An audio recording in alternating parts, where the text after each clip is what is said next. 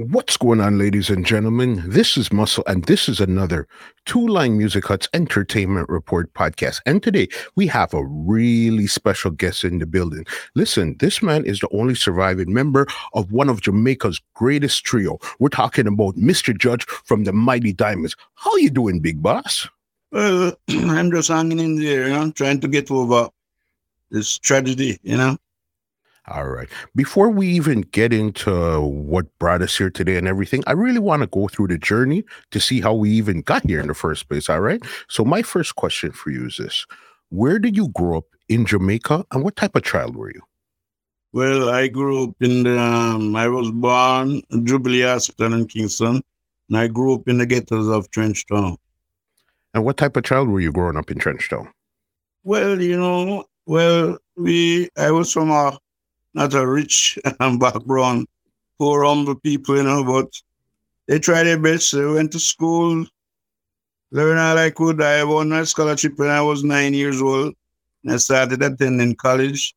You know, but even though we were in the ghettos where things is not that easy and we tried our best, you know.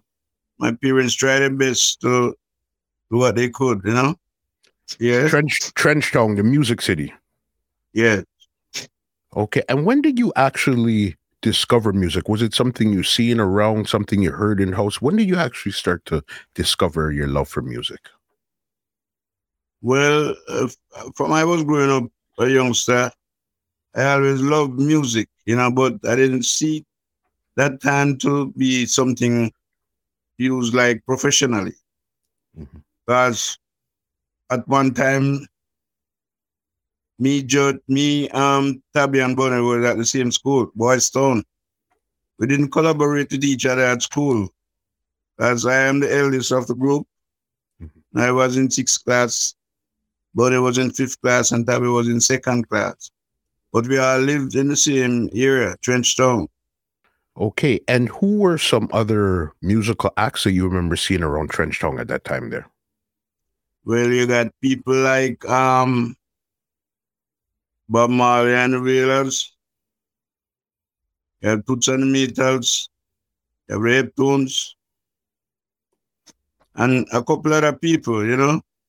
But what really happened is that enough people say things and I hear they say a lot of things and then they, they, they don't even know what was what because you see him Toots.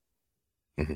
When when Toots was Toots came from country, Toots came to Trenchtown and lived there and to started playing music, playing, walking with his guitar, playing music. And everywhere Toots went, I went, I was right there with him, walking up and down with him because I love the music, you know?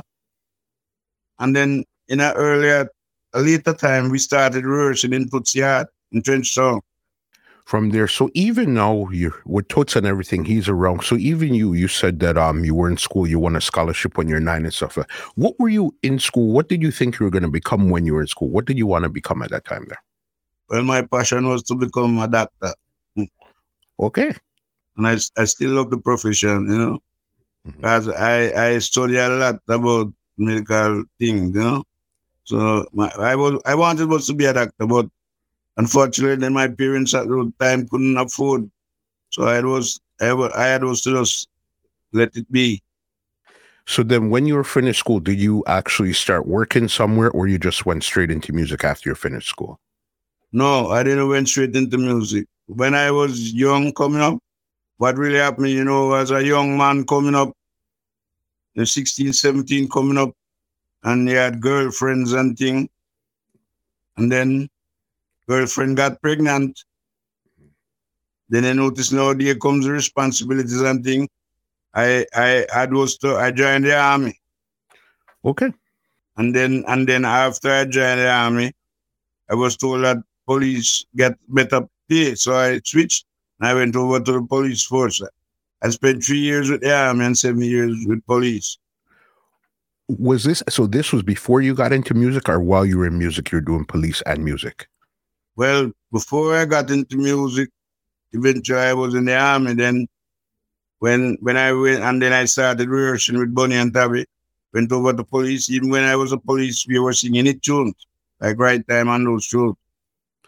You were a police at that time there? Yes. Never knew that, boss. okay, so even before that, okay, so then you're police. So then now, when you said, okay, you're police, when did you actually decide to start venturing more into music then? When I was working there, station at the Harman Barracks, I used to sing at the time uh, before we make a tune. And they were teasing me, say, better go do government work and stop talking. So I said, okay, I'm going to make a tune, you know? Mm-hmm. And after I made the hit tune, then that's when I, we started doing tours and things, and that's when I branch away from the, the police work. And everybody in the group, they branch away from their their their, their work also, because Bunny was a welder by trade, and Tabby also. Okay, so how did you guys even decide to be a group? Because you said you guys went to school together. So then, when did you guys decide to make this group here? Well, it's after leaving school, and we were there. I used to be up and down because it was a three-man group era, you know. Mm-hmm. So I was looking for two more person to sing with, and I went through a lot of people, and I didn't choose any because I didn't hear what I wanted actually Bunny and Tabby, they went through the same people them so they didn't see anything. So it's that night now, it was, don't remember the exact date, but it was December 1969 on a street called 10th Street in Trenchtown, where I was speaking with a girl named Maggie. And there was Bunny coming down the road. He was coming from another rear shop. And Tabby was coming up the road. And I was watching, they stopped and they spoke to each other. And then they turned and went inside a yard. That yard was a, one of our brethren named Junior. Mm. So when I see that, I knew they were going to start singing and they were going to play music. So I, I, I told the girl, excuse me, I soon be back. And I went towards the yard. As soon as I went inside and I approached them, they were in a room sitting down. Then as I reached up to the door, Bunny stretched me the guitar and said, Hold already. Hmm. And we started singing. So it sounded good. It was a tune from the intruders called 5, 10, 15, 20, 25 years of love. So it sounded good, and we decided to say, well, all right, we can start something from here in a group and things. So we actually started singing. We rehearsed for three years before we seek an audition. But meanwhile, we were we were all over the place doing talent shows and you know all them things, and we we were always winning the shows, you know. Hmm. So we realized we had something good there, so we continue with it. What was your name when you guys start first came together as a group? When we first started working working together as a group, we had we we had the name the Limelights. How did you guys come up with that there? Well, you know, um, actually, you know, the name Limelights, you know, like that name sounds like something out there, you know. You want to be in the limelight, you want to be in the thick of things, and so we choose that name. But that didn't that name didn't rest there because after a little while, we went we started recording. We actually recorded the first tune for um Stranger Cole, which was Tommy's brother-in-law at the time. Okay. So it was a tune called Oh No Baby, which I had written. Mm-hmm. So we decided that we would want another name. So we went to his mother and asked her, said, Can you give me a name for the group? And she, she said to him, Okay, call it Diamond. So we we actually uh, sit with the Diamond. So when we went to Channel One and started recording the hits now, they had the mighty to it that's where they added the mighty because I think that same first song you're talking about that you guys recorded for Stranger Cole on the record was it Tabby and the Diamonds? Right, that's what they labeled it, but the group was just the Diamond. Mm-hmm. At that time, there. Before we even go too far, your name Judge. How did you get your name Judge? well, it is from I was a little youth coming up. I am I am not a man with that smiling face. So most time people see me, they think oh, that man looks serious. And, you know, but from I was a baby. So I got the nickname Judge. You know, so I look serious like a judge. But it's not like that. It's just that I don't want that smiling face, but if you deal with me, you will find me a different person. Mm-hmm. To tell you the truth, I knew when I asked the question almost 100% that was the answer, but I said I had to ask anyhow. even so, even with Bunny and Tabby, do you, do you know how they got their names also? Well, Bunny, they call him Bunny, like Bunny Rabbit, you know? Because he was a man, he, well, they, they were the person who loved to smile more than me and thing. And Bunny, you know, he had this little look like a Bunny Rabbit. and Tabby, though, Tabby, though, like Tabby the cat. mm-hmm. You know, he's just quiet and, you know? Mm-hmm. So they call him Tabby. Got you. Good information there. So even there was something I heard you mention a couple of times that Tabby passed you the guitar and said, play a rhythm, and you also wrote a song. How do you learn to play the guitar, and how did you even know you could write music? Well, actually, I am left-handed, and guitar, uh, the, the, guitars are always string up for a right-handed person, but that didn't hold me back. I, I played left-handed. So old people even didn't really understand that, but I did it. You know, so I actually, when we make tunes, I was the man who played the guitar for us to rehearse. I don't know if you notice um a video that they played on in Channel One where Trey was all sitting down singing to a long time. Of course, yeah, famous, I was famous video. Guitar, yeah. Mm-hmm. Mm. And where where did you learn to play the guitar? Because one thing you, whenever you speak to people from Trenchtown, especially in that era, everybody wanted a guitar, guitar, guitar. Yes, because you, you know what, you know what, in those times, you know, you didn't have enough money, and a guitar was the only thing we could afford. You know, the only cheapest instrument we could afford. So every man got a guitar. Now, actually, how I learned to play the guitar, I was taught by um one of my friend called Baga, Earl Walker, his name. I think he's deceased now, but he learned me to play the guitar and he he was a man who was self-taught, you know. Mm-hmm. Nobody teach him to play and he play even the bass and all those things. Because he played a lot of tune, even Dennis Brown, No Man's an Island. Baga played bass line on those tunes. I also played the bass line on the Diamonds tune long time. You know, the same the same tune that we were playing in, with in the studio Channel One with, where I playing the guitar.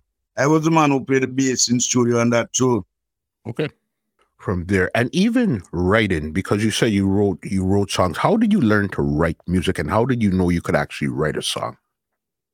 Well, I didn't even know I could write a song. I mean, like lyrics.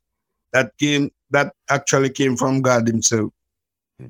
Because not even when I was writing certain songs, I didn't even know how it came about. The the, the inspiration just keep on coming, and we keep I keep on writing. But the thing is this: it's not every day or every time you get the inspiration.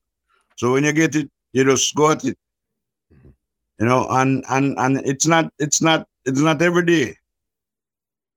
So actually, I wrote the lyrics, set them to melody, arrange them, and then the group meet we we we rehearse and we we sing the tunes to Tabby. Tabby learn them and then he sing the lead. Actually, when this group just formed, I was the lead man.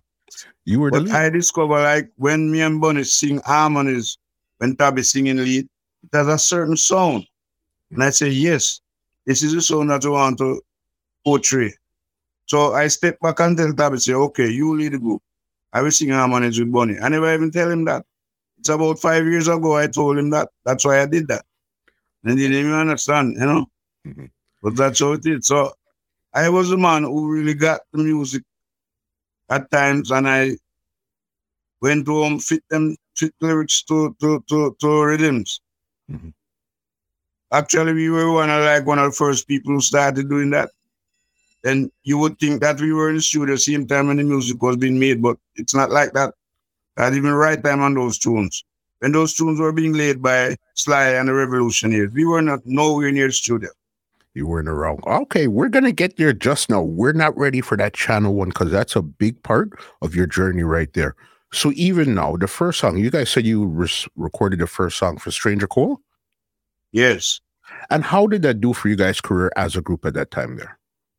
Well, I didn't do anything because when you record that tune, You know, actually, Stranger Cole didn't really have money to promote the tune because in those days, you really have to have money to spend to get the tune played and get promoted. So he didn't have money for that. So we um went to Rupie Edwards at Orange Street. Rupie Edwards now was a big time producer. So we auditioned for him and he accepted us. So we recorded this tune called Girl You're Too Young. So that was the first tune started playing for us on the radio. Mm-hmm. We didn't even know we were to get paid for anything like that. So all we wanted was to do was to record a tune. He had his, his radio program on Fridays. So we, we anywhere we are, we was slow on Fridays at about seven o'clock to hear the tune played. you know? It was just the excitement of hearing the song playing. Right. Uh, and the love for the music, yeah. Mm-hmm. All right. So then where do where do you guys go next after? Because now you guys have two recorded songs under your belt. What was next for the group now?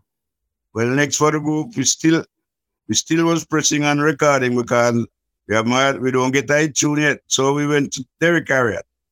Mm. At the time, Derrick Harriott had chosen few who was making a lot of hits. When we auditioned for Derrick, I don't know what he heard, but he didn't want to clash at his place with me and chosen few. So he took us to Dynamic Sounds, where we record a tune called Mashup. And how did Mashup do for you guys now? Mashup didn't do well either. so, so we heard what? We went to Jah Lloyd's now, who's Pat Francis, he's deceased now. Mm-hmm. And we record a tune for him called Shame and Pride. Mm-hmm. Well, Shame and Pride made a little a little nice, you know. Diamond started to be recognized slightly locally in, in Jamaica. So started playing, but still it wasn't it wasn't there yet. So actually we spent about four years, five years at the time. And we said, boy, I don't look like a make a tune. We, we, we, decided to leave the business. Okay. So, we had some we had some tapes. Mm-hmm. And we we went to Channel One, or that's the China people and know. Mm-hmm. And we we spoke with, with Joseph Hoo Kim and told him what was going on and said, Boy, we can't make night tune, so we have this tape where I like sell it to you if you want to buy it, you know. I'm saying, yeah, so you are you, one of the man hear about with the shame and pride. So I'm saying, yeah, we buy the, the tape still in the but I want to record some song for me still. I say, okay, so we went into the studio and we did the first session for him. Mm-hmm. We recorded, we did some cover. We did like um country living. Yes. Hey girl. And stone out of my mind. Mm-hmm. So country living took off in England. Our version, our style, were from the stylistic. Made a name there. So from that, we can go to England and don't do that tune. Hmm. So actually, you know, we went back into the studio, you know, Channel One Studios. That is when Sliding made all those rhythms. Right time rhythm, roof rhythm, and never love Poor Marcus, all of them. So actually, I went to Jojo, Jojo gave me the cassette with all those rhythms. It was it was 10 rhythms Mm-hmm. And I I actually wrote seven songs on the Right Time album. And then Ian Bunny did collaborate and did the other 3 mm-hmm. And the Right Time album now, when we sing Right Time, when that started to play instantly, that that became my hit show. That was so. This was Right Time was your first hit song as a group. First one, yes okay, before we even get, I'm going to keep right time in my mind, but this is what I want to know because you said you went to Jojo to go sell him, sell him the music that you guys had recorded earlier. So then you just wanted, so you guys just figured, okay, if you guys have five songs or whatever was on the tape, that you sell it to him for whatever price and that's it. You don't make back any more money after that. That's what you guys figured at that time there? Oh, well, he didn't actually buy the tape. He just told us that. But after we start singing there and then second session we did tune all didn't even buy no tape again, all them things. Cause we start making it tune and started traveling out, going on tours. Mm-hmm. So when Right Time came out now, how did you guys know that okay this is a hit right here was it like you heard it all over the radio it was in dance how did you know this was the big song right now no well what really happened you know, when we did the album in those days you don't get you don't even get advance nothing from the producer what you did you just did the song and leave it with the producer to do whatever to really get it up what our promotion really came from the dance hall and not really the radio of such. Mm-hmm. Dance hall, when the dance was very popular in Jamaica, and on start the sound system called King Attorney. That that's a sound system that really promote diamond in the dance. Mm-hmm. And of course, the songs they used to sell a lot of dub dub mix from the songs. Mm-hmm. So actually, our songs were mostly produced by the sound system in the dance Mm-hmm. So even did you guys even with sound system did you guys ever go sing on any songs or you guys were more recording and stage show artists at that time there? No, we were more recording and stage shows. Um, most most of the, the dancehall thing was being done by DJs. Mm-hmm. So you guys think there. So then now you guys have this big album here when the right time comes and it's also in brackets i need a roof that was the original name of the album there so then now you said this is when you guys started to really take off so where was the first place you guys traveled to as the mighty diamonds now well the first place we went to sing as mighty diamonds was in new york to be exact in manhattan mm-hmm. at this place called hunters college at that time, you had a DJ on the radio, which was Ken Williams from WLIB. He was a man like this. When he kept bringing you in, into town, he promote you to the top. when you come to town, you are big, you know. So when Ken Williams then done with us, when we when we land in Manhattan and Eton College, man, we we were we were so big. Mm-hmm. And the tune was was was doing well. Right Time album was doing well along with Bob Marley Rastaman Vibration album. Mm-hmm. You know, Ken Williams did a good job. But at first, Jojo didn't want us to go to New York, you know, because he didn't want us to know our records were selling. Okay. So we went on one night late and called Ken Williams on the radio where he was working in New York. And he said, Man, I'm trying to get to you guys so long, and Jojo say, you guys are not coming, you're not interested. And say, what? We are coming now, tomorrow morning. So he set up the thing, and we went there under the show. And when we do that, we do two shows for him. One in Manhattan at Hunters College and one in another place called Colgate Gardens. Mm-hmm. So we were even saying, Ken, it's just two shows. What, what? And say, okay, man, don't worry sir. And it's if since that man, we can't stand sure. Hmm. You know? So, so then after those shows, you went back to Jamaica after those two shows in New York? Yes. And then after that, we were off to England. How was that? We did the first thing, we did a, big rock festival in England. And in those days, the, the a place in, in England called Bristol reggae has never been played, and we went there to play reggae and this big rock festival. We're in Uri. Okay. And it was it was trouble because when we hit the stage, one side of the, the, the public didn't want to hear the, the, the reggae, and then the other side wanted to hear what it was like. So we started singing, and one side started flinging rotten eggs and tomato on the stage. But we, the, the, the, the, the, the idea was to get us to run off the stage, but we didn't do that. we stood there and we sing and sing and sing until we got a, about five encore. Hmm. And then we got the one side fighting the other side, and we actually came over. The, oh. the, the, the, star of the show was a man called Johnny Rotten and the. Sex Pistols. Okay. You know? So at this time here, was um Jojo managing the group at this time, or who was the management of the group at this time here now? Jojo was never manager for Diamonds.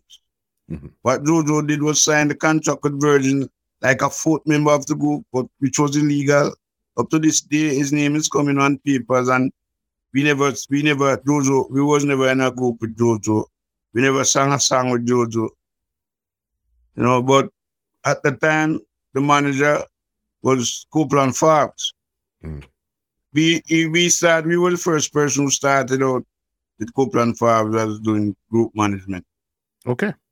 And you said even Virgin, because I know you guys did one album and then you guys got to Virgin. How did you guys even connect with Virgin in the first place?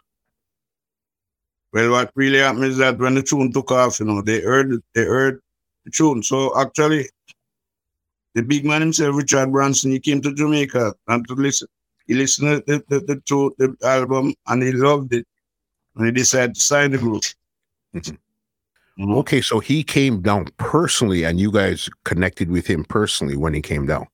Yes, he came down into Channel One, Jojo, and well, listened to the album. Not even in the studio either. He came to Bunny's house and listened to the, the, the album. Mm-hmm. Then he decided to sign the group. Mm-hmm. And was that? Do you think that was the good move for the group at that time? There.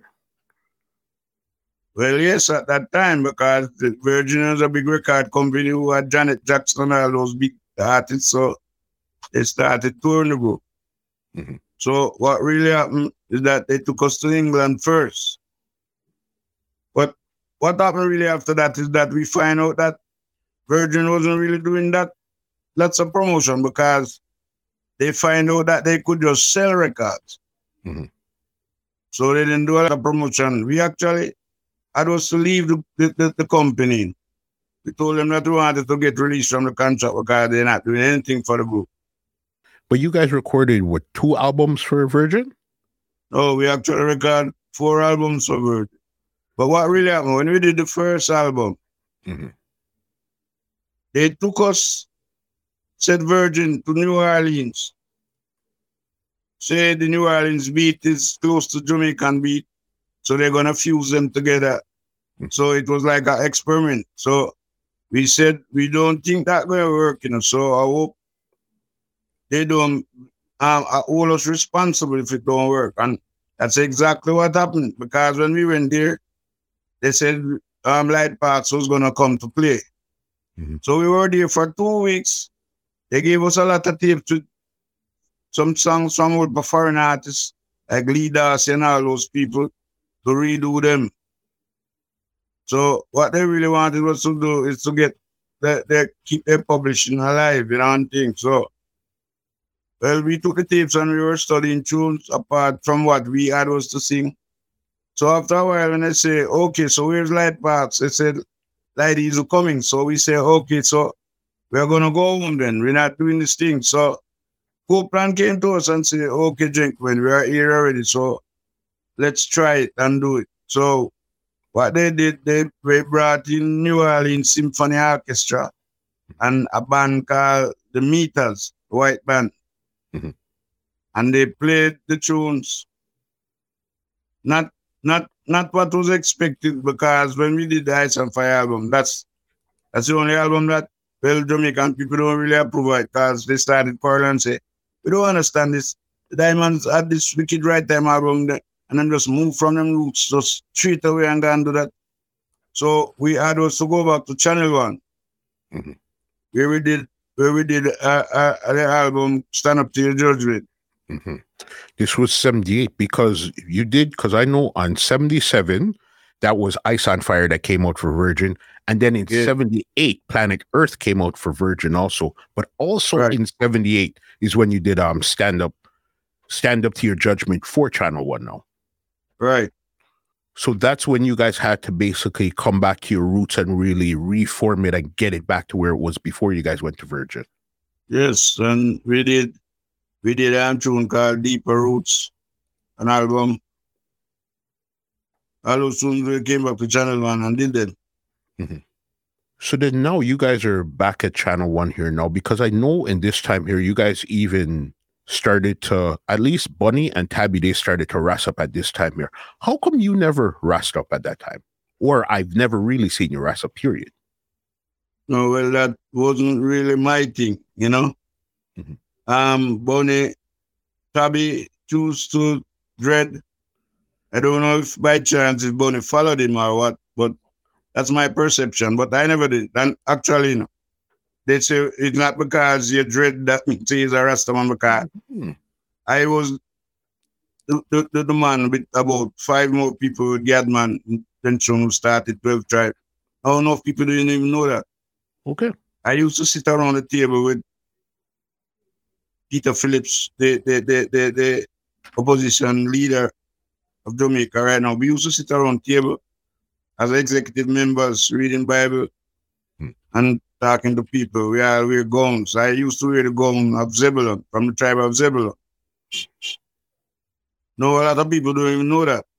No. But I was the Rasta man in the group, even though I was a dread. But it's just you never really wanted to put on your locks per se. Right. And even the president of 12 tribe, he never dread. He was not that dread. Okay. You learn something new every single Then then you see Morgan Heritage came and sing the song. It's not a dreadlocks thing, it's a function of the art. mm-hmm.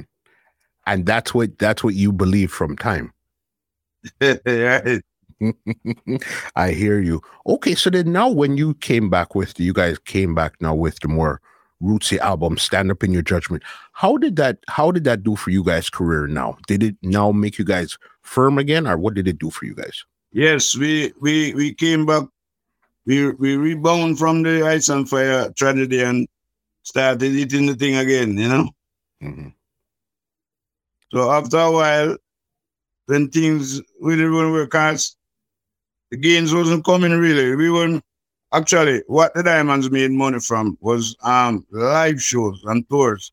Mm-hmm. The business sector of it was wasn't right. Mm. So we didn't make money from that. Even though our publishing people just hang up on it and we're not really making real money. So we are in the process now of doing things to really collect mm. and get what from the business side of it because I guess you went in just wanting to sing, just wanting to do music, but you didn't really yeah. understand the business of the business at that time there. Right. Got you. Because I know after Channel One, you guys connected. Was this when you guys connected with Bunny Lee? No, um, uh, along the way, we did. We didn't do more about two songs for Bunny Lee. Mm-hmm. Um, See if I can remember those songs for Bunny Um, Jah Jah Bless the Dreadlocks. And and another one, I think it's a, another one called You Better Be Aware. Mm-hmm. But actually, we went, we moved on to, to um, when we moved from Channel 1, we moved up to Joe Gibbs, I think. Okay. We didn't have much to do with Joe Gibbs more than we did, we, we do a, a remake out for him called Keep On Moving. Mm-hmm. And we did get a living. Actually, what we did was Joe is we had a job to sing harmonies on other people's music. A weekly even, job. Even though you guys had the hit records and you guys were a big group, they still brought you in to do harmonies? Yes, we did that at Joe Gibbs. We had we had a, a, that was a job mm-hmm. to put harmonies on other people's record. we did a lot of harmonies on Dennis Brown and other people you know, and then we went to ch- um to Gussie, Music Works. How did you? Because I know this was even before his label was even before Music Works. I think this was called um Gussie Root Sound at that time there when you guys first got to him. No, when we went there, it was Music Works, and then it went, and then he had anchor music to it. Mm-hmm. But in the early days, Gussie, before Gussie got big, you know, Gussie used to push his motorcycle and sell records. Hmm. So we went to go see and we did album called Changes.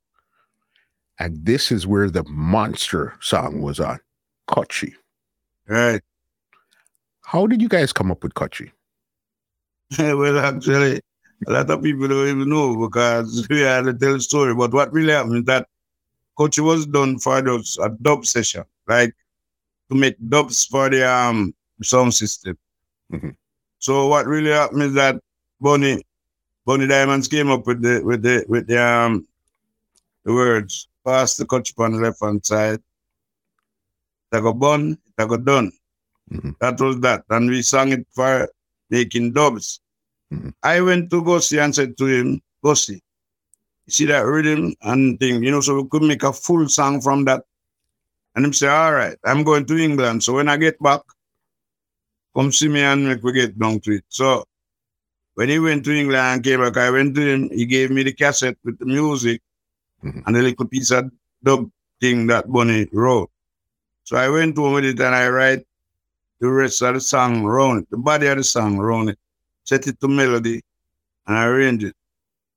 And we went into the studio and recorded it, and blang, it was an instant hit. This was it. and was this more still sound system, or no? You guys started to get on the radio at this time here now. Oh well, sound system had a, had a lot to do still you know, because the only other song, the, the only other song that had versions like Kouchie or more than Kouchie was like Satta Massagana from our senior. Kouchie stayed on it, when we did it locally, it stayed on the chart for 52 weeks, a whole year. Wow. And then it took off in England and overseas. Then came musical youths though, doing a remake, and that's it. It hit the British chart at 16, then went to number one. Mm-hmm. How did musical youths even get involved with that whole situation here to even remake a song like that? Well, what really happened, I was at the studio at Gussie one day and I get a phone call mm-hmm. from Tony Owens. He was then the manager of musical youths. And he said to me, Diamond, you know, we're going to do over that tune, you know. So what do you think? I said, no problem, just do what you want, man. And so, okay. So I said, all right, we're going to finish can send us some copy, we hear and thing. And say, all right. And after that, I got another call from a man in MCA, the company, MCA. I don't know if it was a white person or a black person, but man spoke to me and said that tune, it didn't get any justice. So we want to do justice to it. So I said, okay. And that was it. Hmm.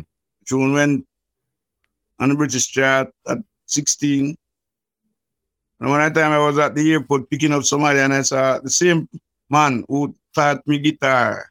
And he said, Judge, what you doing here? You should have done England now. In a year, we want to tune. I say, yeah, me, you say, musical, you do it over and it entered the chart at 16. So after that, no at that time we had a white person managing the group from California. Name was Turk Arsenal. Mm-hmm and he he took us to England to deal with some business with the, with the, with the publishing and so. And that worked, and the business part worked out for that song there. Well, actually, not really.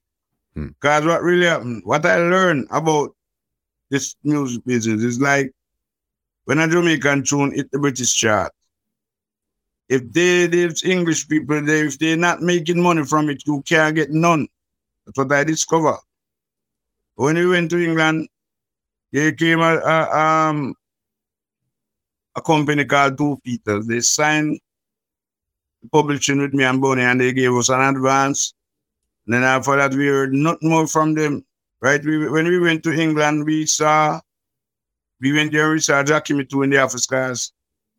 They, they were the musicians who, who was um, responsible for playing the music part of it. Uh, that song was an instrumental called Full Up. Mm-hmm. And when we then when we put lyrics on it, nobody called it Full Up anymore. They call it Kouchie. Kouchie. So we went there and saw a document too, but you know, children man, they love them drink and drunk and thing. I mean, the officer try to get money out of them. And then them down the road and our next publishing officer try to do business with them too. So them get to find out and them never pay him no mind. Mm-hmm. So what really happened, when we went to the office, I go even book up a, a, a old box where I used to listen a box when I was a, a youth called Terry Downes. I don't know if you ever hear that name. I've heard that name, yep. Yeah, he was a good boxer still. But when I went there, he was in the publishing company. Hmm. So I said, what? I'll, I'll them old boxer one of the power thing right now. So well, anyhow, when we went there, they were having champion party. So I draw Bonnie one side and say, Bonnie, you don't see what's happening here. Because that's I meet a man to my training and thing, you know. I observe and I always I see the thing them when them up. Mm-hmm. So when say, wow, wow, we say, you know, see a champagne party the man them keep. So we say about the tune, no our tune. Say yes, so I say, I understand now. You know what that mean? A rob, we are gonna get robbing now. Mm, so and so say so done. You seen it coming. Yeah, so say so done. The only good money we made from that tune is like from PRS. Mm-hmm. When you when your tune go like them really and get popular and thing, they play on the radio every minute. PRS collect for airplay and and and you get paid. Mm-hmm. So that's that's the most money we get from it is from PRS. Because that was such a world massive song where not only England, Canada, US, everywhere that was a huge song. Yes. Okay, so then this is around the time then where you guys met um Donovan Germain around this time here with the revolutionary songs. No, well, um Donovan Germain don't really have nothing to do with the revolutionary songs. Mm-hmm. Revolutionary songs came from Channel One with Sly and and um Ranchy and all those people. Then came Robbie and all those other people. Mm-hmm. Now Donovan Germain is a man in the business where I don't have no credit for him. He's not a good man. What happened we, now? We brought him back on his foot. Mm-hmm. I don't know what happened to him, but he was broke down. He came to me, not even the group, and he said, Diamond, I beg on our life. I remember exact words like it was yesterday. So Diamonds are begging on our life. Uh, they mash me up. Hmm. Say, yeah, man, no problem. And we took him in the studio and we sang Heads of Government for him, which brought him back on his foot up to this day. Then then after that came people like um Buju Banton and all those other people. And Germain made a lot of records. We even we even did song, the song called Kinaki, which I wrote. Which was our production. Germain pirated it and he sell it. And Germain had never ever paid a dollar for anything. You see, so I don't really have much good things to say about Germain. But Gussie now is a different person. Mm-hmm. Gussie is a man where Gussie don't kill the goose that lay the goal See, Gussie make you live, but boy, Germain, very crucial. But at this time, the, you pay the diamonds for nothing. So at this time here, you guys didn't have management taking care of those type of things there? The only manager we ever had was that white man that I told you about, which was a good man. But because we know the nature of how these Jamaican say they are managers, we didn't bother with any. That didn't make sense. Mm-hmm. After Copeland, we never bother with any any more managers. How long was Copeland Forbes with um the group for? Copeland Forbes was with the group from when we when we make right time till a couple years later down the road. Mm-hmm. After he left us, then he went amongst um Peter Tosh. And from then on, I think Copeland managed almost every group. Mm-hmm. Crazy, but you guys really gave me this break. But I know even in the 70s here, before I have some stuff I want to go to in the 80s, you guys had a role in the movie Rockers, but you guys didn't have no music in the, the movie though.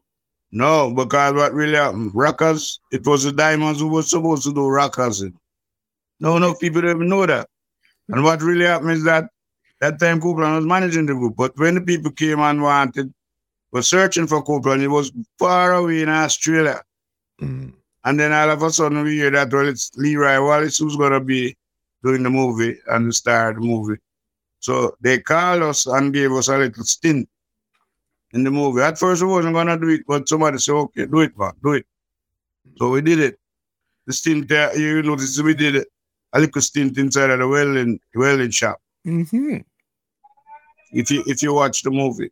Yes because that's what I realized. I said, okay, you guys are in there in the welding shop, and as you said earlier, that's what um Bunny and Tabby they did in real life before they actually got into singing. But I always wondered, like, okay, you guys are acting in. How come your music is not in it? And you just answered that. You see, that's what really happened because we were supposed to be the stars of the movie, but it didn't work out that way. Mm-hmm. So it was they took they took they chose Leroy Wallace, smoke, the drummer. Mm-hmm. And that was the only movie that you guys were ever in? Well, actually, after that, Yeah, that was the only movie. We we got that script for another movie. It was to be. I know you know. I don't know if you know of the movie called Mighty Quinn.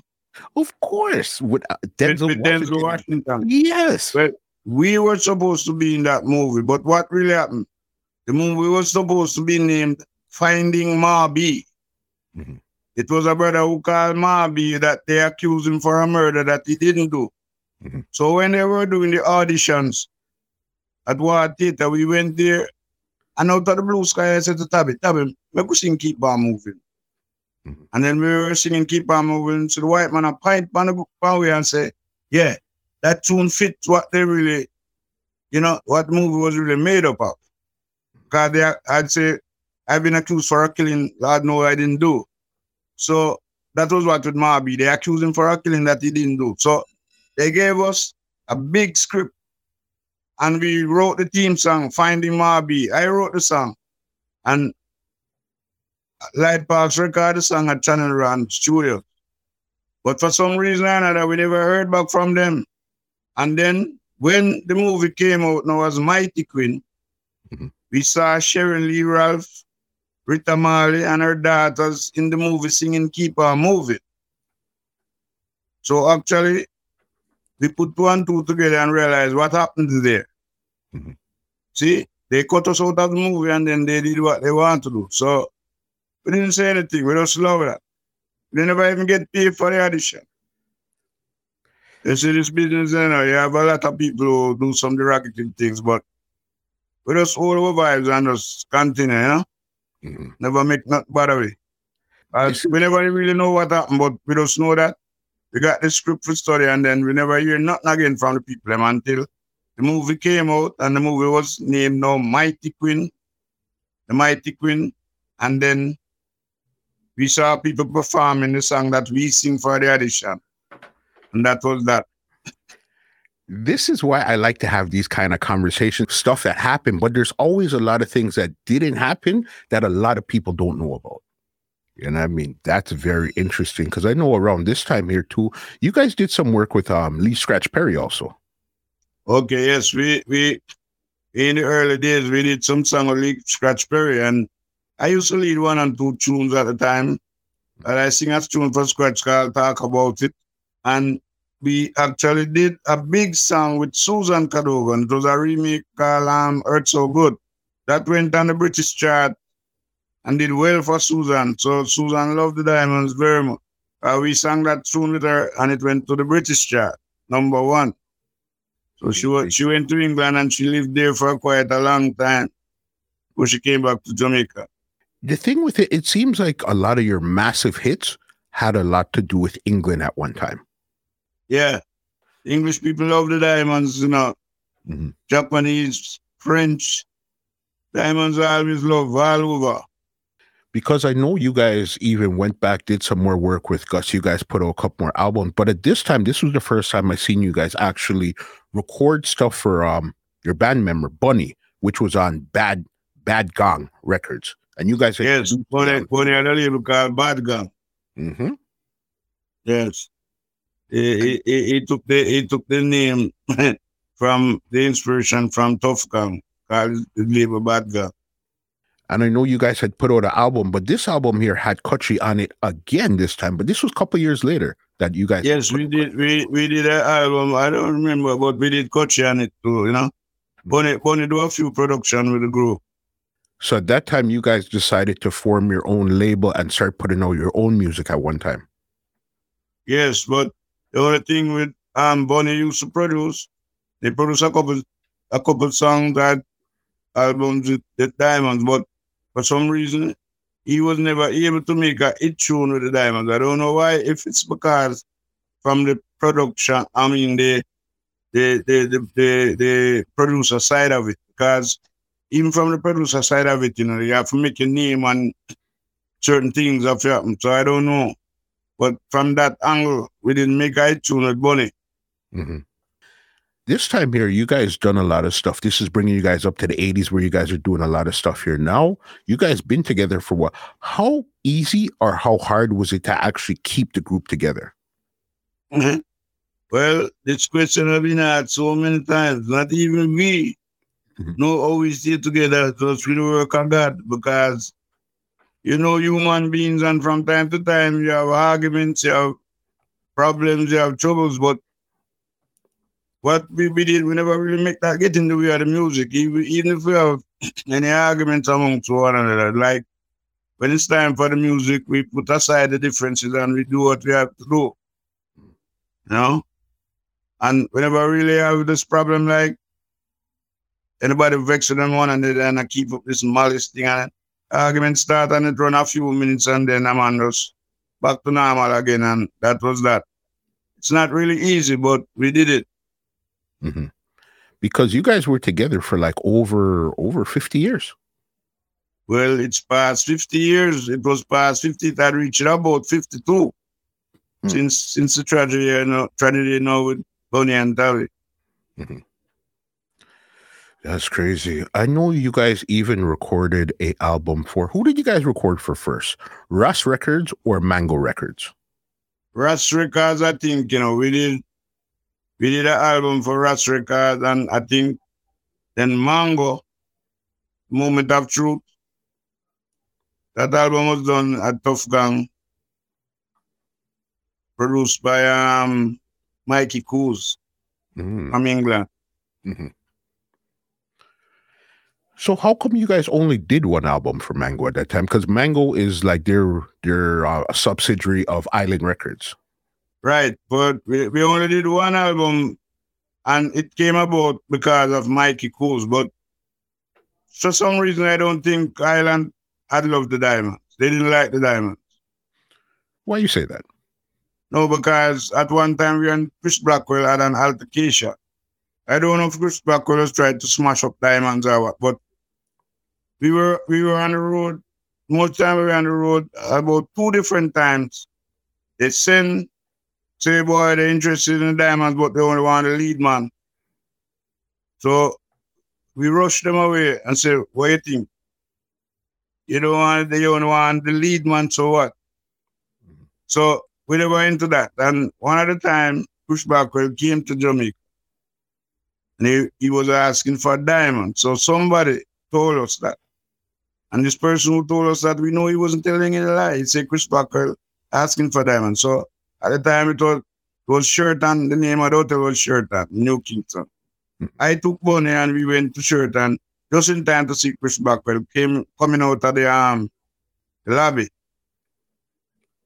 And we approached him and said, Mr. Blackwell, so you asking for diamonds. And he said, No, I'm not asking for the diamond. So I said to him, so you mean to tell me that all those persons that tell you say you're asking for diamonds, you're trying to say it's not like that. So why did they tell us that? So we realized he was maybe still after the same incident like he wanted to get Tabby so me and Bunny, we rush him away. We run him. Hmm. So it's not because you use a millionaire, you think, so you think you can just come and just do what you want.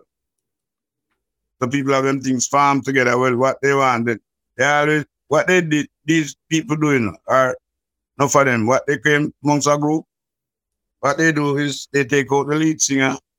Mm-hmm. and they do what they want to do. If you notice when the group started, it was Wailers. and after that, they named it Bob Marley and the Wailers. It was Maytals. Then they called it Toots and the. One of the time, somebody came to us and said we should call the group Little Donald Shaw and the Diamonds. I said, why are you telling me that? I said, this is the Diamonds. I said, no man is going to make him personal name amongst me. I work and help him make him personal name and then him walk with it. I said, this is the Diamond. I said, why you didn't say Little Lloyd Ferguson and the diamond? so him could answer. So I said, watch this is a diamond. And then they had the might to it. Mm-hmm. So anytime they decide to split the group, they they started separating. You know, little Donald and the diamonds, and, and then you know the lead man gone. They took him. That's how they used to do these things. Enough people don't know. But so for that reason, I don't think Chris Blackwell really liked the Diamonds or even Island then because oh we did that shoot that album Moment of Truth was because of Mikey Coos. Uh, maybe he forced them and got money from them and produced the album. Mm-hmm. And you notice the album never do anything because they don't promote. They're, they're not interested in them. It was just because of Mikey Cruz is why you got it through there, but that was it. Nothing really happened. Right. And it was a good album. Talking about Bob Marley, did you guys ever perform or record or be in the same studio with Bob Marley and the Wailers or any of them at the same time? Not in the same studio, but we worked the same show, so, Sunsplash in Montego Bay. But it was uh, it was my friend, it was a person that we know well. Uh, we used to there in place at the time sometime and think we know all them children them well, like Ziggy and them, you know. We thought we we are good friends.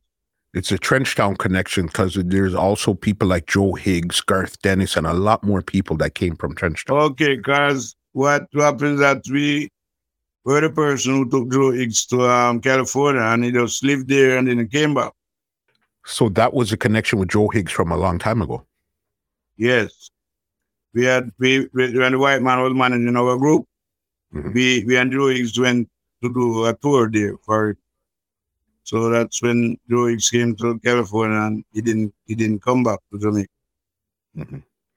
Got you there. So then now connecting with um Ras Records, I think that's Judge Dread over there. How did you guys connect and how was that over there recording the album for Ras now? The Ras Records came about because of publisher that we did with up to today, um, called um, Mark Antoine. He was the one who got us a deal with Ras Record for an album. The album was produced by Bonnie Diamond. Okay. And, and that's the best deal we have ever gotten from for an album in terms of advance. Mm-hmm. So how, it was only one album you guys did for us? Yes, only one. Mm-hmm. How come only one? Well, I don't know. Um, Ras Record never really seek um, recording from the Diamonds. We approached him with our album, mm-hmm. and and the deal was was tied up between him and the publisher. Mm-hmm. Got you. Because I know you guys did um some a lot of work with Greensleeves also. They put out a lot of your music too. Well, not we did the work with Greensleeves. Gussie gave him those things. Mm-hmm. Gussie Clarke gave Greensleeves whatever he got.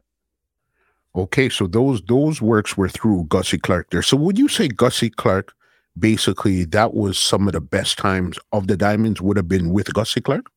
In terms of person to person, like humanitarian. Mm-hmm. Gussie is is good. Like I say, Gussie, he don't kill the goose that lays the goal leg. Gussie will make you survive. But man like Jeremy and them people, eh, no. Jojo never paid us for nothing. All them songs you right time of mercy. I need a roof over my head. People think we make millions from that. Jojo, Channel One, they paid us nothing. What we got money from was doing live shows. Mm-hmm. Jojo but, can show you one receipt to ever appear if not. So when you Jojo call you, and it might give fifteen hundred dollar and for the whole year. Mm-hmm. You know, get another cent from him. And in those days, you can you sell out sixty thousand copies 145 in three weeks. Hmm. No man at all about two minutes along 2,000 copies. 60,000 copies in all three weeks. Hmm. The usual, the, the people was for nothing. Hmm. But people just... don't really know. So they thought that the diamond's supposed to be rotten rich. And actually, all they do is they sell the thing and keep the money for themselves and the us. They didn't give us our own. Mm-hmm. Is this something now where I guess your publishers or whoever is dealing with your business, they're looking into stuff like that, right? Yes. Yes. Because mm-hmm. those are some massive amount of super work that you guys did there, especially that first album. That's till this day, yeah. those are classical hits. Yes.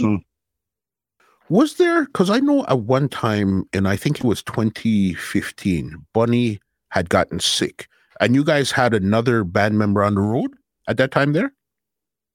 Yes, when Bonnie Bunny took sick, and we brought in this this virgin from um from Florida. Mm-hmm. So he was there.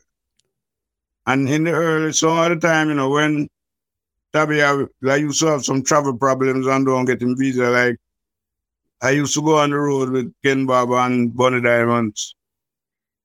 Okay. And see, so I do a couple tours without Tabby. So it was always all three of you guys, but sometimes I guess because of traveling and stuff like that, you'd have to bring somebody else on the road. Yeah, but when Capo came, no, it was me, Tabby, and Capo. Mhm.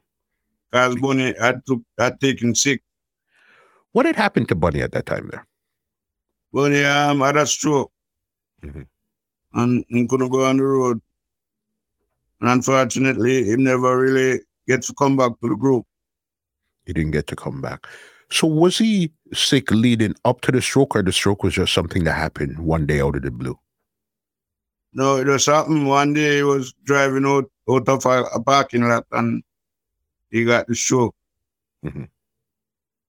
But he recovered and thing and he was fully sensible and even up to his death. But I think what my knowledge are, I think is that he, when he heard of Tabby tragedy, then that's what took him out, you know, Mhm. the shock. Yeah. He got another stroke.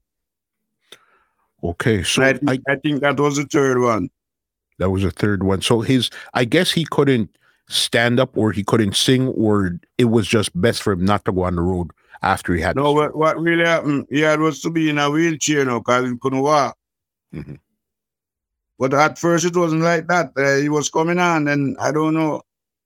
Seemed like things take a turn for the worse because then no, he had also go in a wheelchair, not walking no more. That was that was the problem. Mhm. Okay, so then the first the first member that actually got sick was Bunny. So then it left you, Tabby, and Capone on the road doing all this stuff. Did you guys actually record an album with Capone also? Capo, oh no, we didn't record an album with Capo. Mhm. We never did any recording with Capo. So it's only so it's always at this time there it was always you and Tabby doing the recording. Yes, the last album, we had a new album. We had finished half of it. it was just me and Tabby. Mhm. We, we had finished about five songs. So, and then the tragedy came, came about. Before we even get to the tragedy, there's one highlight that I wanted to highlight. In 2021, you guys um received the honor, the Order of Distinction. How did it feel to receive that type of honor from Jamaica? Well, it felt good, but knowing that we should have gotten it years ago, but you know, it did came true. Mhm. Good, good to it came before the the, the, the man them passed, you know. So that was that, but it was good because it, it, it's really really stemmed like a milestone. It's an achievement. Where there's just like not anybody will really get it. I can get it. Mhm. He, he had also really do something, you know, and be qualified for for for such, you know. For sure. So I look at it in that in that way. Let's get into this this stuff here now with um Tabby. When was the last time before the incident happened where you had a conversation with Tabby? And the same day it happened. I Same spoke day? with Tabby. Yes. We we were we had a tour to do in Africa. So he called me and asked for passport particulars and what have you, and I gave it to him. That was about one o'clock in the day. Then about nine forty in the night, I got a call from my daughter, my biggest daughter. Say if I don't hear the news, and I say what news? Say boy, we just hear that Tabby got shot up and he's dead. You know, the shock took me, but the, the good thing I was strong enough to withstand it because I, I, I expect fear not like that. Mhm. And so I was silent for a while and my daughter said, Daddy, you there? You there? I said, Yes, I am here. Just a comprehend what you just said to me. I just hope say it's not true. I, so I even said to her, I said, well, so them carry him to hospital. or whatever." I'm just hope say no, it's, it's not true. Mhm. But the, the, the, the reality had came on later, so it was really true. Then about three days down the road, then comes Bunny. Like a back to back thing, you know. One tragedy and one sick. How did that make you feel knowing that these are people that you grew up with? You're in a group with them for 52 years. How did that make you feel? Not even as a group member, just as an individual, a person. But it it is a kind of is a devastation where I don't I don't know how much people get the experience like that where I get. Mm-hmm. And none of the, the two man them them family don't get the experience with me get because and the man them work together 50 years and for those years so the two of them just die like that. Mm-hmm. One behind the other. it's the strangest thing ever. And see if I could even comprehend it. Was be tired of stuff I try to do even think about certain things, are certain vibes. At one time they wanted us to do the funerals in one. I was just hoping that they didn't do that. How come? Because if they had both of them at one funeral and the two caskets there in front of me, hmm. I I don't know how I would take that. So I prefer it was to go one after the other. Well, the family didn't want that to happen, like together thing, so they did it one after the other. So that was kind of a little easier for me. Hmm. Because I work with them two man for 50 years and then now I get come stand up in front of them, I, I sing over them in a casket for them. Hmm. Nobody really would have get the, the, the, the shot where I get that experience where I get. Only me that happened to. Mm-hmm. I definitely understand. Is there a special moment, a memory, conversation that you had, one with Bunny, one with Tabby, that you'll never forget? One special one. I know you guys had a million, but one that stands out in your mind forever. Well, I can't think of a memory right now where, because we have been through so many things, mm-hmm. you know, from time to time. But one one one thing that stand out in my mind was the first show did at Hunters College, first time leaving Jamaica, and you know the reception, and we met a lot of people who migrated before us, mm-hmm. was in America that we grew up with before us, and they all surfaced to see what was happening, and we came back together like a family, you know. So well, my fond memories is like that first show that we did mm-hmm. in Hunters College years ago. That sticks out in your mind the most. And is yes. there something that Tabby said to you one time that you'll never forget, or even Bunny said to you that you'll never forget? Just what? It could have been so small, just something. Well, not really, you know, not really. Because like the vibes with Tabby, like going up doing music together. Most of the time, we don't really see Tabby. You know? mm-hmm. We don't really see one another. Okay. And you know that a group supposed to rehearse.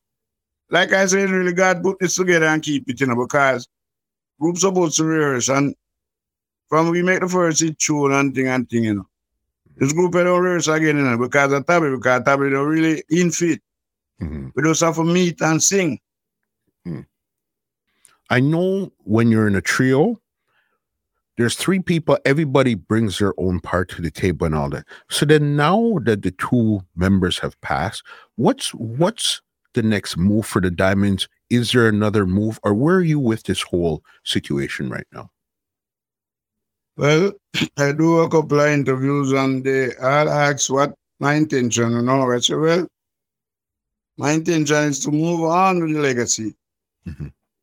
You see, so my intention, and right now I'm in the process of getting people together, but you know, it has to be like professional, experienced people, because the, the diamond we can't we can't be like come listen what we was like, you know, below par or anything like that. So it has to be real good.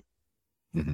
So that's what I'm working on right now. But pretty soon because I really identified some people already and we are working. So pretty soon I will disclose, you know, mm-hmm. get on with it. I will disclose who they are pretty soon and then get on with whatever. Good. The good thing with it is that, as you said, you're preserving the legacy and you're moving forward with the legacy because a group with 50 years, feet, 52 years, feet on the ground, that's a lot of legacy right there, boss. Yes. You understand. 46 or 47 albums you guys recorded together? Uh, actually, I think it's 47. Yeah. 47. What would you say are your your favorite three albums that you guys recorded? Favorite three albums? Mm-hmm. what I found the first one I know will be right time. mm-hmm. And you know, I can't say for any other, you know, because there's so much of them. Mm-hmm. You know, sometimes I hear some songs I have to listen because I say, oh, that's a diamond. I did not even me you remember that it was a diamond. Till I started hearing it and say, oh, that's not true. But it's so many. Uh, you you have an album with about 20 odd songs in one album. Mm-hmm.